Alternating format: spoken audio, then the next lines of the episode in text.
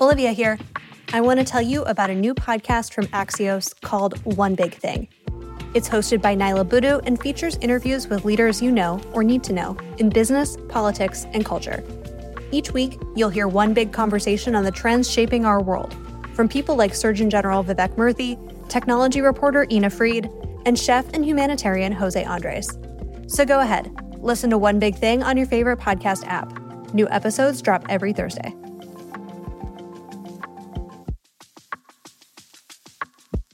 Huh. Hmm. Hmm. Huh. Hmm. Hmm. Huh. Oh. Hmm. Huh. Hmm. Hmm. Huh. Hmm. Hmm. Huh. Huh. Hmm. Huh. What? Oh my goodness. Huh. Huh. Oh my What is gosh. that? Wow. Oh my god. Radiolab. Whoa. Adventures on the edge of what we think we know. I'm Lauren. And I'm Hanne, and this is Bio Eats World, our podcast where we talk about all the ways our ability to engineer biology and re engineer healthcare is transforming the future. We've talked in previous episodes about how genomics is making the jump from the lab into the clinic, such as the episodes on polygenic risk scores and superscaling COVID testing. But we haven't talked quite as much about the very human side of this what it's like for patients to have genomic sequencing done, and how our ability to sequence full genomes is becoming a part of the patient experience. In this conversation, Stanford professor Euan Ashley, geneticist, cardiologist, author of the new book, The Genome Odyssey, and first co chair of the Undiagnosed Diseases Network, talks with me about one of the first places that genomic sequencing began to dramatically impact patients' lives and those of their families around them in rare disease. We talk about some of the most perplexing medical mysteries they encountered and how they solved the hardest cases in genomics with old fashioned detective skills, along with cutting edge tools and technologies. We also talk about the lessons learned from the world of rare disease that we can use to impact our knowledge and our treatment of those with common disease. The conversation begins with Ashley describing the first time genomic sequencing brought him a patient. For me personally, the story began with this meeting with uh, Steve Quake, who was my colleague at the time, a bioengineer who'd invented a method of sequencing. And he had sequenced his own genome, Mm-hmm. and he was about the fifth person in the world to do that. So this was around 2009. And I was actually meeting him in his office to talk about a genomics seminar that we were running at Stanford.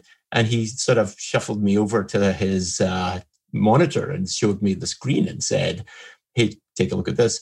And basically on the screen was a, a variant call file, basically an old HTML uh, table of a whole bunch of, of variants. And this is just a, kind of mind blowing for me at the time because I was used to sending genetic testing from my clinic that took, you know, four months to come back, three or four months. It cost five thousand dollars, and that would be what Yeah. would get you sequencing of three genes. And here suddenly he was showing me literally his whole genome on the screen. Uh, but as I started talking to him about some of the genes he showed me on the screen, which I was familiar with and which were Mhm. associated with inherited heart disease, uh, I realized he had a pretty significant history of inherited heart disease. And he basically became my patient. So he wasn't yet a patient for heart disease? No, in fact, his family had been bugging him, telling him to go, he should go and see someone because of the family history, but he didn't have any personal symptoms. So he, he hadn't yet got round to finding a cardiologist. I walked in to have a conversation with a scientific collaborator, and I walked out essentially with a patient As his doctor. as his doctor. yeah. So, where was the next kind of moments where you started to see this with patients in your practice? Well, I think naively we thought, well, you know, in a few years, everyone's going to have their genome sequenced. And we really expected that, you know, a year later, there would be thousands of people and then tens and then millions and, and on from Mhm. there. But in reality, it happened more gradually.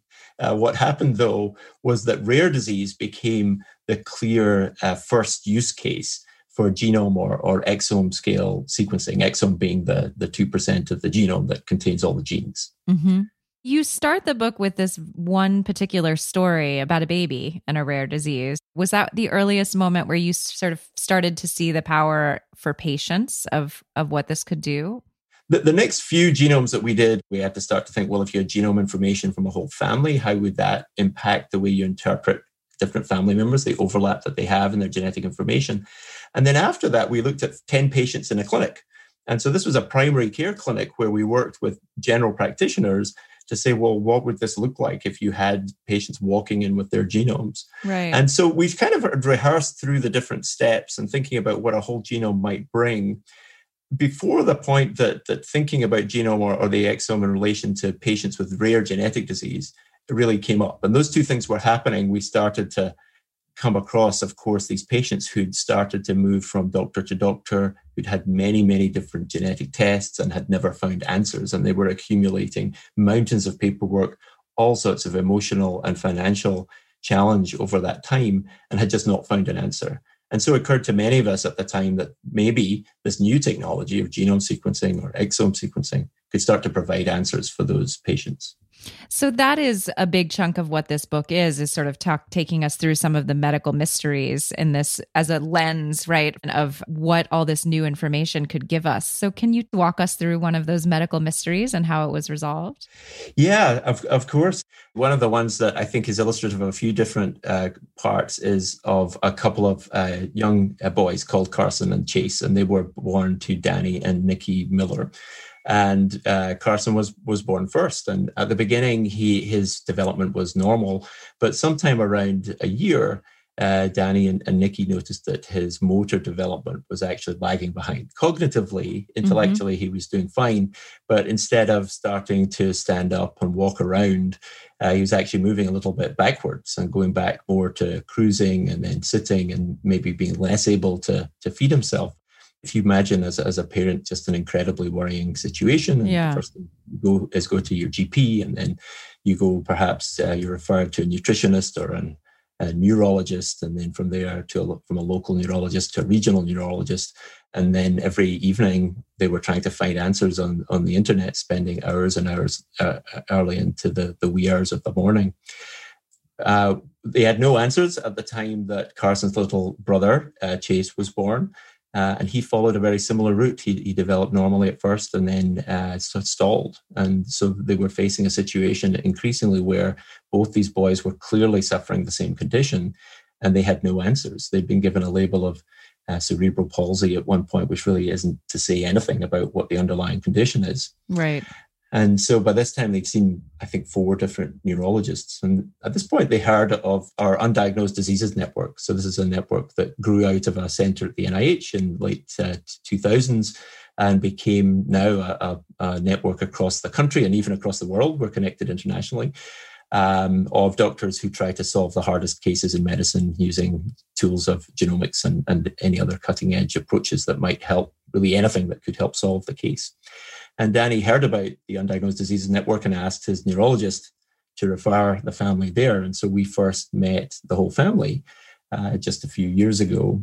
Yeah, it's so interesting when you think about how our system works that that ends up being, you know, kind of on the patient's responsibility in some ways when you're really lost, right? No, this is exactly right. And I think from our perspective as the people, uh, part of it, many of us went into medicine thinking that we would spend a lot of time solving, right. trying to solve medical mysteries and trying to help people who had nowhere else to turn. And we certainly do that. But in regular medicine, we don't do that very much. Actually, much of medicine is quite protocolized. Yeah. We follow fairly standard protocols, which are, is important because you know that's where the evidence is and uh, we, we should follow the results of randomized controlled trials and follow the evidence base there isn't a lot of room, and not, nor should there be, for creativity within most of medicine. However, rare disease medicine is very different. And that's a place where you need to use maximum creativity. You need to max out every thought process you have, every skill you have in, in understanding the medical presentation from all the classical skills you learned at, medical school of uh, examination, taking a history, thinking about the family history, uh, but one of the amazing things about the Undiagnosed Diseases Network is every patient who comes in has, has, and every family who comes in essentially has their genome sequenced. And so we, we have on the one hand this very traditional medical approach, but on the other, absolute cutting edge uh, technology available. And it's not just genome sequencing, that's, that's the centerpiece, and that really provides most of the answers. Uh, but really, any uh, testing that can be done in a research lab can be applied to help solve these medical mysteries. Well, and that's where the creativity must come in again, right? Where you're just thinking about any possibility at all, right? you're in the world of faint possibilities already. So That's right. We live live in a world of rare. Yes. There's this phrase: if you if you hear hoofbeats in Central Park, you know, think horses, not zebras. It's a very Mhm. famous medical axiom, and that's what we teach our medical students. We don't want them heading off into the direction of rare. But in the world we live in with undiagnosed diseases, we live in a in, in a world of zebras, basically. It's and so um, so that's what we're looking for. So let's go back to the story of Carson and Chase. So so that Danny came to you and had an idea that perhaps it might be a fa- something genetic, but Right. didn't because of the two because they were both experiencing the same symptoms, but knew not much more than that. Yes, exactly. Uh, the tests so far had not brought anything uh, up. And in fact, they'd even had uh, an exome sequence at that point and it had not found the answer. But coming into the Undiagnosed Diseases Network, we do have tools that aren't available in the regular clinic. And one of them is being able to do full genome sequencing. So, not just the genes, but rather the other 98% of the genome we can sequence too. Right. The other advantage we have is that whereas our healthcare system is, of course, very focused on the single individual who has the health insurance and therefore to whom the bill will be sent, we can actually do much more powerful things like sequence the entire family. Oh, interesting. And this was something that we found from the earliest days, actually, the, the second four genomes, if you like, the genomes two to five that we looked at from a medical perspective were all from one family. It's so funny that that's not even, I mean, it just seems like a total no brainer that you'd want to start with understanding the entire constellation when it's clearly something that's a family condition, but that we, our system isn't set up to pay for that. It's not, even when it's very clear in the end that the, there's huge cost effectiveness from doing that. But it's very clear that sequencing multiple family members just provides a significant more, significantly more power for diagnosis and discovery. And that was exactly what happened here, because it's not that the exome that Carson had previously had failed. It's simply that the information that was required to make the diagnosis wasn't available in the exome, and it wasn't available unless you had all four family members, in this case, the two parents and the two boys. Hmm. And what we were able to do, essentially, using computer algorithms, of course, that are much more focused then, because we have four genomes, is say, well, show me the variants that are present in both boys that are on, either only present in one uh, parent or another, or, or aren't even present in, in either parent. And so it's a very different situation from when you've only got one uh, kid, uh, and you, in that case, you also only have the genes. And so another important thing is that just on the other side of, of gene, each gene is a regulatory portion that can be really fundamental. In, in fact, each individual component of a gene called an exon can, can al- also has a, a start and an end point. And if you disrupt the starting and end point for those individual pieces, you can then disrupt the overall protein product that would happen at the end. Mm-hmm. And an exome tends to focus just on those individual portions and doesn't really go too far into what we call the non coding region of the genome. Right. So, one of the many advantages of the whole genome is you really do get everything. In this case, it was that one variant that was in a regulatory region, and then also the fact that we had the parents that allowed us to find a specific gene where each individual parent had one variant each, and each boy got both the variants. So both their copies of this particular gene Hmm. called called MECR were were disrupted. And that was the key. And that was the key here, yeah, to solving the condition. And one other really important part is that the freedom of, of movement of data across the world, and by that I mean both genetic data, so that uh, individuals with particular genetic variants or genes that are uh, felt to be connected to a different condition um, can be shared across the world, but also really importantly, uh, the phenotype or, or the presenting symptoms and signs of the individual patients, sharing that information is critical too. Uh, because in the end, what helped us solve this was that there were seven cases uh, of the, a condition that is now called MEPAN syndrome, uh, where again two variants in in uh, each copy of this one gene were found in these seven individuals, and and there was indeed a paper that we were able to find that had been published just a year or two before that described those seven individuals. And when we lined up the presenting symptoms and signs of those seven individuals, they were identical almost identical to those from Carson and Chase. And so we could be really confident that this was the answer. So you need all pieces of the puzzle. You need the family, you need the symptoms, and you need the full genetic sequencing. Was there anything else that you needed as that you saw as a key part of the puzzle, or are those the pillars? Th- those are the, the key parts. And, and when we think of, of making the diagnosis, and when we look at all the uh, undiagnosed diseases network patients together, we find that those are the recurrent themes. So, what happened with this family? So, this was a new syndrome that had not yet really been identified. Where where did that what's where did that leave the family? This new understanding. Well, yeah. So Carson and Chase were the eighth and ninth boys to be diagnosed with this condition. So it was mm-hmm. very new, still single digits. Uh, but what what it meant was uh, that we first of all had had a name and that then they had a, a, community that they could speak to and work with the answer is is just a huge step forward for them knowing what the shape and size of the enemy is means they now have a target but do you know with something so new you know what the cause is what the shape and size of the enemy in terms of the cause but how much do you know about how it will continue or progress or what you do as a result of that? How does it change treatment going forward? Well, and that's certainly the most common question that um, medical professionals ask. You know, what what is the actionability? In this example, it also gives us an understanding now of of the mechanism of their condition and the mechanism of their disease, which means we can start to target therapies potentially towards it. And there's an interesting story here because this is a, a quite unusual um, mitochondrial uh, pathway. So the mitochondria being the, the power units of the cells. And what we were able to do was narrow down the mechanism of their condition to the specific pathway in the mitochondria. I think of it a bit like a, a factory uh, sometimes, essentially, where uh, each factory worker does their part and then passes the part down the, the factory assembly line. And in this case, if you think of one factory worker being off sick, then this is essentially what happens when that gene is disrupted. Essentially, all the parts prior to that factory line worker pile up and then Grind nothing, to a halt. Yep. Nothing goes downstream.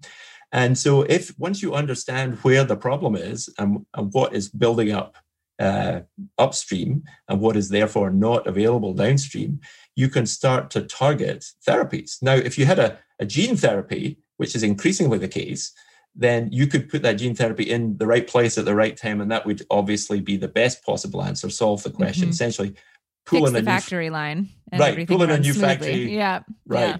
Pull in a new factory worker, and the, the line is back on.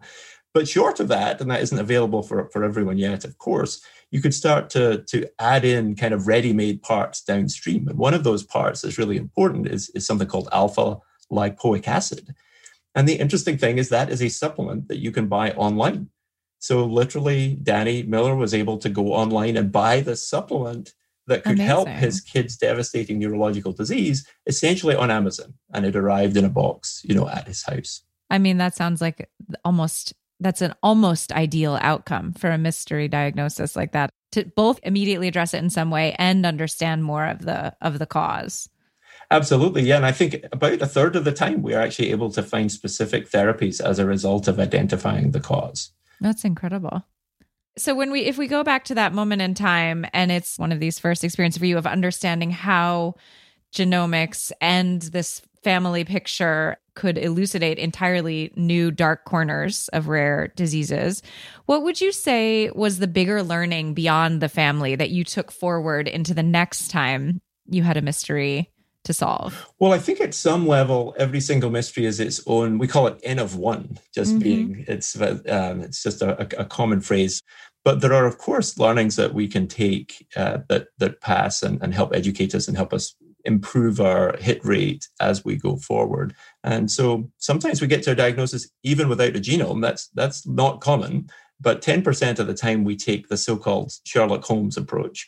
A lot of Sherlock Holmes was actually inspired uh, by, Conan Doyle, the author, who was actually an ophthalmologist. He was a doctor, and he based the character of Sherlock Holmes on a surgeon who was particularly adept at observing his patients. And uh, so in fact, a lot of the approach to solving mysteries that we find in Sherlock Holmes are, are actually inspired by medical mysteries. That's so cool. yeah. and when we think about solving medical mysteries to this day, we, we do think about parallels with the sort of detective approach of Sherlock Holmes. And so, about 10% of the time, we can solve the cases without reference to this brand new technology, just with reference to our traditional skills of taking a history, doing an examination, thinking carefully, bringing experts in from wherever they may be. Um, but but actually, three quarters of the time we make a diagnosis by using the genome. So, okay, so I'm what I'm trying to understand is of course every every disease by in this world we're talking about is n of 1 and you're learning, you know, huge new things about that particular disease or problem. But in the evolution of how genomics, where is the next moment where you felt like there was something, the ground shifted and the the landscape, you know, you learned something about how to do all of that, how to pull all of that in for patients in a new way? An important thing to, to remember is that rare disease is individually rare but collectively common. So actually, one mm. in 15 people has a rare disease, one in 15. So, so that's almost as common as diabetes if you yeah. think about rare disease as a, as a group. And when you have a test like a genome, you should think of rare disease like, like a group because you can apply this tool to all those people. But of course, we are interested in how we learn from the, the tools and technologies that we apply to rare disease uh, for, for the other, if you like, 85% of people who might suffer the regular conditions like cancer, like coronary artery disease and heart attacks and high blood pressure. And so there are many lessons, I think, from the world of rare disease that we can use to impact our knowledge and our treatment of those with common disease.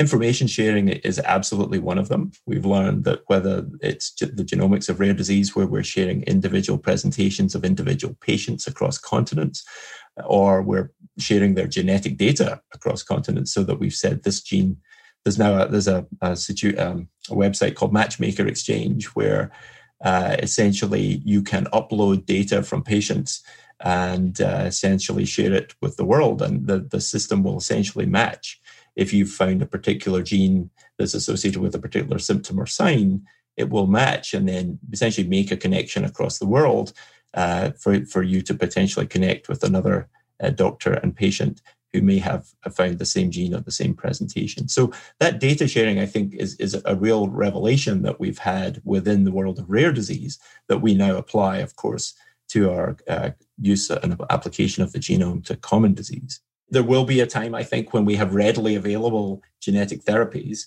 Uh, at the moment, uh, individualized genetic therapies, of course, are, are some time away. Uh, but just identifying the cause can take us to a point where actually 80% of the time we have an, an action. Sometimes it's it's changing things for the family, sometimes it's stopping the whole diagnostic odyssey. Yeah. And about a third of the time it's a specific therapy.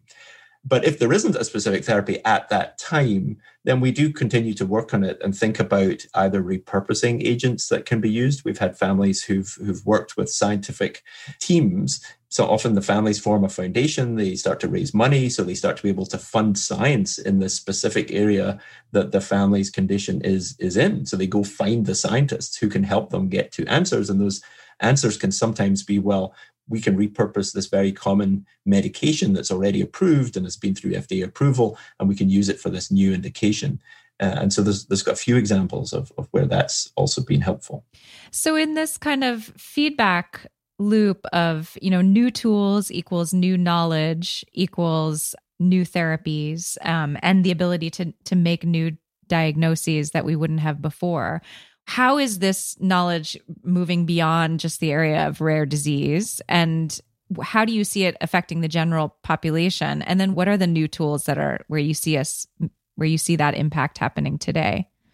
Well, what i've seen is an elevation of interest from the pharmaceutical industry and the biotechnology industry in attacking rare disease. And that's mm. that's very welcome. I think in the recent past the idea was well it just was too expensive too costly to develop drugs that we needed to go after really common disease so that we got blockbuster cholesterol drugs and we we got drugs for high blood pressure because we knew there were millions of people who would take those but i think the value proposition has changed over especially over the last 10 years where we now see a number of companies starting that are attacking in some cases very specific rare diseases where there might only be tens of individuals or hundreds of individuals who might benefit from that disease.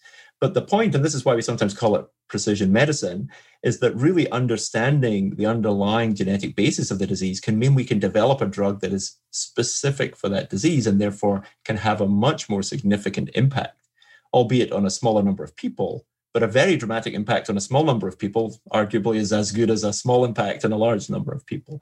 And so it's great to see both of those represented across biotechnology and across uh, pharmaceutical development. And I think that that can then inform each of those can can inform the other, uh, because I think that what rare disease has taught us is that the genome is is large and that the variants that cause disease can be either very large, causing rare genetic disease, or very small, but there can be very many of them. So we're in a world now where you can put together a polygenic risk score, which might have uh, a small uh, weighting from millions of variants across the whole genome, but that those small weightings together add up eventually right. to a, a moderate effect that can either change one of those big effect variants or can stand on, on its own to push your risk up or down of a common disease. But what I'm thinking while you're talking is, but is what a privilege it is to have, you know, the the resource of this kind of network in in a kind of desperate situation, and how many resources and new tools it is that get roped in. So what how do we how would you scale something like this? You know, if rare disease is not at all rare in aggregate, how do we make the entire healthcare system capable of this kind of intervention and understanding? Yeah, no, that's a re- really important question. And the way we think of it is uh, like a, a trickle down effect, in fact, because within the network, we can avail ourselves of really any technology anywhere. So, for example, if we think that this might be an autoimmune condition, we can potentially sequence the immune cells. That's not something that's anywhere close to being uh, standard of care or anywhere close to being any kind of clinical application yet. But because we are funded in this unique way by the National Institutes of Health, we're, we're able to do that. But this is also how, how genome sequencing started. It's now fairly routine, fairly routinely available that you can get an exome test in, in a genetics clinic. And that was not the case when we started. So I do think that uh, networks like the UDN, while we, we don't have massive capacity, we, we do our best to see as many patients as we can. But what we can do, I think, then is, is by demonstrating what the state of the art technology can do for these rare conditions, start to spread the word and spread the tools and, and spread the mechanisms that we use out into the regular clinics so that there can be rural genetics clinics where uh, rural families can avail themselves of, of this kind of technology. Where else are new state of the art tools coming in that are changing you know your arsenal entirely and beginning to open up new areas of rare disease research and understanding for you yeah i think anything that is changing science is at some point going to be relevant for uh, rare disease and eventually common disease uh, diagnosis and so one particular area that we have used in, in a couple of stories that i talk about in the book uh, is single cell biology mm. and so uh, one of the little a little baby who presented um, to our intensive care unit. Actually, she presented when she was still in utero, so she was 36 weeks of gestation, and she seemed to have a low heart rate. And she did indeed uh, come to Stanford and was delivered by cesarean and had a low heart rate, about 70 beats per minute, which is about half what it would be for a term baby. We realized at the time she had a particularly severe form of long QT syndrome. So that's a genetic condition of the electrical activation of the heart and her resetting of the heart after each beat was so long that it was blocking the next beat. And so, uh, we basically, essentially, uh, she actually had several um, cardiac arrests in the first few days of her life. But we also realized that long QT syndrome is a genetic condition, and if we could mm-hmm. sequence her genome fast, we could get an answer and start to provide precision therapy. And so uh, at the time, the fastest genomes were being done by Steve Kingsmore, who at the time was in Kansas. He'd worked with Illumina, the sequencing company, to bring what used to be months down to weeks and then to days. Uh, and so we used their technology, partnered with Illumina, the clinical lab, and, and even knocked some time off the, the computational pipeline while we were waiting to get an answer in, in just two days. And in her case, what we found uh, was that uh, not only did she have a, a, variant that explained the long QT, but that it was present in only 10% of her cells. You know, we normally used to think of that as, as 50 50 of two yeah. copies of each gene. What you look for is a variant that's either uh, both copies are affected or a single copy is affected.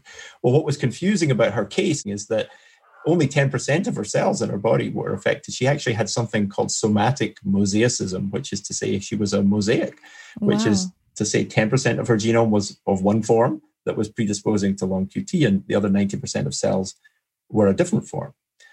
And so single cell biology then came into use. In fact, we worked again with Steve Quake, who'd also, uh, um, founding Fluidigm, had been part of the single cell revolution. So here's another area where cutting edge science could be applied uh, to help solve a case. We ended up taking advantage of the fact that heart cells and blood cells come from the same origin. So we took a blood sample and then flowed them down and, and literally did single cell genomics and worked out that 10% of her cells were of one genome and, and 90% were the other. It sounds like a scientific feat in and of itself, you know, understanding that what percentage exactly?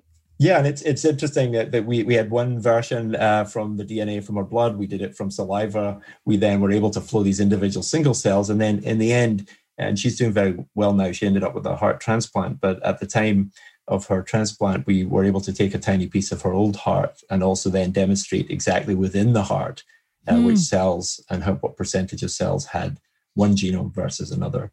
We worked uh, with Natalia Trayanova, a colleague and friend of mine at Johns Hopkins, who's the world's really one of the world's leading uh, molecular computational modelers of the heart. So she actually built a computer model of this little baby's heart that modeled not just the two genomes, but the actual electrical signal that we quantified in cells was created by the mutation in this particular ion channel. So she essentially created a 3D model uh, wow. that contracted and was electrically activated in real time, that also then recapitulated this low heart rate that we'd seen when she was first referred to us when she was still in, in, in utero. So, what are you looking for now? I'm thinking of this like, you know, Sherlock Holmes model. And, you know, is the case itself always the kind of seed of this journey? Or are there other areas where the tool itself is driving pattern match eh, tools plus cases? Like, is there a way in which the flow works differently like that and it's driven by the tool? your question touches on a really interesting vision i think that many of us have for the future which is this about this data sharing that at the moment it's it's either very intentional uh, or accidental when we find the second case. Right. Uh, and I, I think what we want to do is get to a situation where that is happening almost automatically. I mean, we're accumulating now at a rapid rate patients with genomes. In many cases, we find answers, which is great. In many cases, we don't. But what needs to happen is that all that data needs to be shared automatically everywhere, safely, with privacy. Uh, but in a way, in a federated way, that means we can start to make those connections automatically in the background. I look forward to a day where you know I get up and the, the big computer in the sky has basically connected and solved three cases overnight because another you know thousand genomes were uploaded uh, from a lab in Australia uh, and they were connected to ones in Russia and then there's a patient in South America and they all have a, a hit in the same gene and so we can then use the power of global data sharing in order to help solve these cases and that that happens essentially in the background rather than as it is at the moment where we have to intentionally go and look up each one or mm-hmm. we're relying on this serendipity where people bump into each other at, at meetings right which is another so data is another massive way to scale Absolutely. Yeah. So we've been talking a lot about cases that reached a real resolution for the parents and for kind of your understanding of what was happening. Are there cases, can you tell us some of the cases where you're still where things really remain in the dark and what how you're thinking about those? Yeah, we're excited to to solve, you know, more than a third of these cases that that make it all the way into our, our network. But what do we do for the other two thirds of patients? And so we're always really open to what new technologies might bring us. And one particularly interesting new technology is long read sequencing. We're used to so-called short read sequencing from Illumina that has been incredibly powerful, really the engine of the genome revolution, where the DNA segments are that are sequenced are basically cut up into segments about 150 letters long. And so if you try to imagine putting together the jigsaw of the genome when you have pretty small pieces, that mm-hmm. can definitely be done, especially with computer help. But imagine now instead of the jigsaw having, you know, 10,000 pieces, you had a jigsaw with more like five or 10 pieces, suddenly becomes much easier. And that's a little bit like what we have with long read sequencing, where the individual DNA pieces are more like 15,000, 20,000 uh, letters long. And so one of the cases that had been unsolved with the the short read technology was a patient of mine, uh, Ricky, who was just one of the most remarkable individuals. We first met him when he transitioned from the pediatric clinic. So he was about 18. He's tall, he had a big smile, uh, dressed all in black.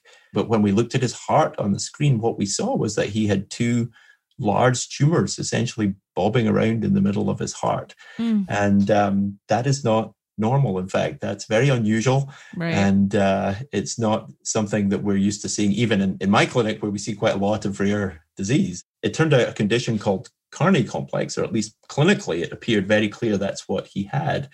Uh, but when we looked at the gene that caused Carney complex, we didn't find anything.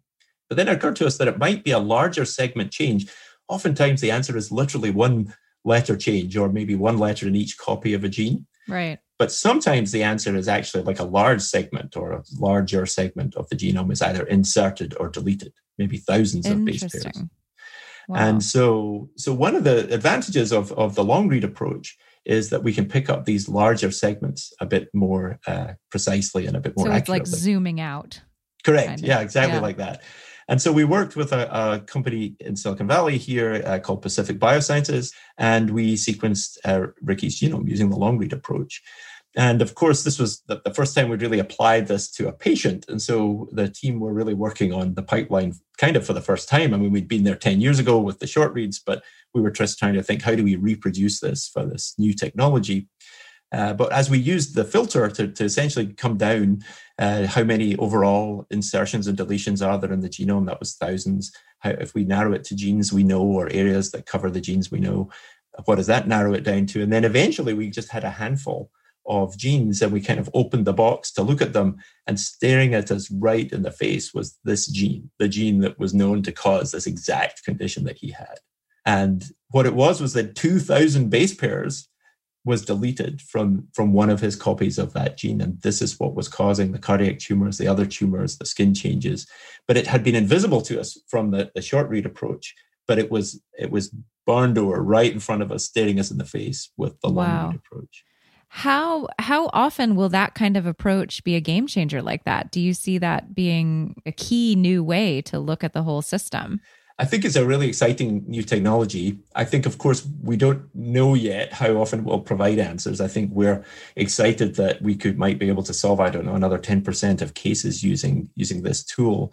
It's certainly true that we're really just now getting our, our arms around the full genome, being able to really understand the whole thing. Uh, and that, that these kinds of technologies, I think, are going, going to be part of that for sure. So how about I wonder if we can get back to Sherlock Holmes and this is kind of a wacky question. You may not be able to answer it, but um you know, if we think back to the surgeon that Sherlock Holmes was based on and the tools of the trade then and the tools of the trade now that you're beginning to use or that are coming on the horizon, what do you think this job looks like 10 years from now? I mean, and as far forward as you can think, you know, how do you think this particular kind of detective, medical detective work will dramatically transform in ways that we, your average person, might not have thought of yet? Yeah, I think essentially high throughput science is coming to all aspects of medical diagnosis. And so Mm. I think that we'll never lose that traditional approach where you think carefully and you watch the scene, you, you inspect the crime scene and you think carefully and you make hypotheses and you test them. But I think that the tools we have, if you like, the magnifying glass of, of Sherlock Holmes is now going to be genome sequencing. It's going to be Right. immune cell sequencing. It's going to be full proteomic uh, uh, characterization. It's going to be the ability to really understand our immune system at a level that we we haven't been able to. And I think parsing all that data and bringing it to the, the door of the of the Sherlock Holmes investigator for these medical mysteries. So that it's there before you even begin asking the questions to your earlier point about the data. Yeah. That that's exactly right. And I think that many of the cases will none of them will solve themselves, but I think we can start with a short list of answers at the moment that you're seeing the patient rather than it, this being months and months of a medical odyssey for the the patients and the families who uh, you know have this emotional hardship that is really just hard to to even understand. So shortening the journey and hopefully making it end in a better place. I think that's exactly it. Yeah, I mean, many of the patients talk about undiagnosed island because they really feel isolated on that island. They don't have a Mhm. community, they don't have a name, they don't know what they're aiming their fire at. Uh, but being able to provide the diagnosis is the first step in coming off that island, and then they can start to to bring the armies together, finding out where to to hit the condition and how best to to provide a cure. That's beautiful. Thank you so much for joining us on Bio Eats World. Thanks so much for joining us on Bio Eats World. If you'd like to hear more about all the ways biology is technology, please go subscribe to the A16Z Bio newsletter at a16z.com slash newsletter. And of course, subscribe to Bio Eats World anywhere you listen to podcasts.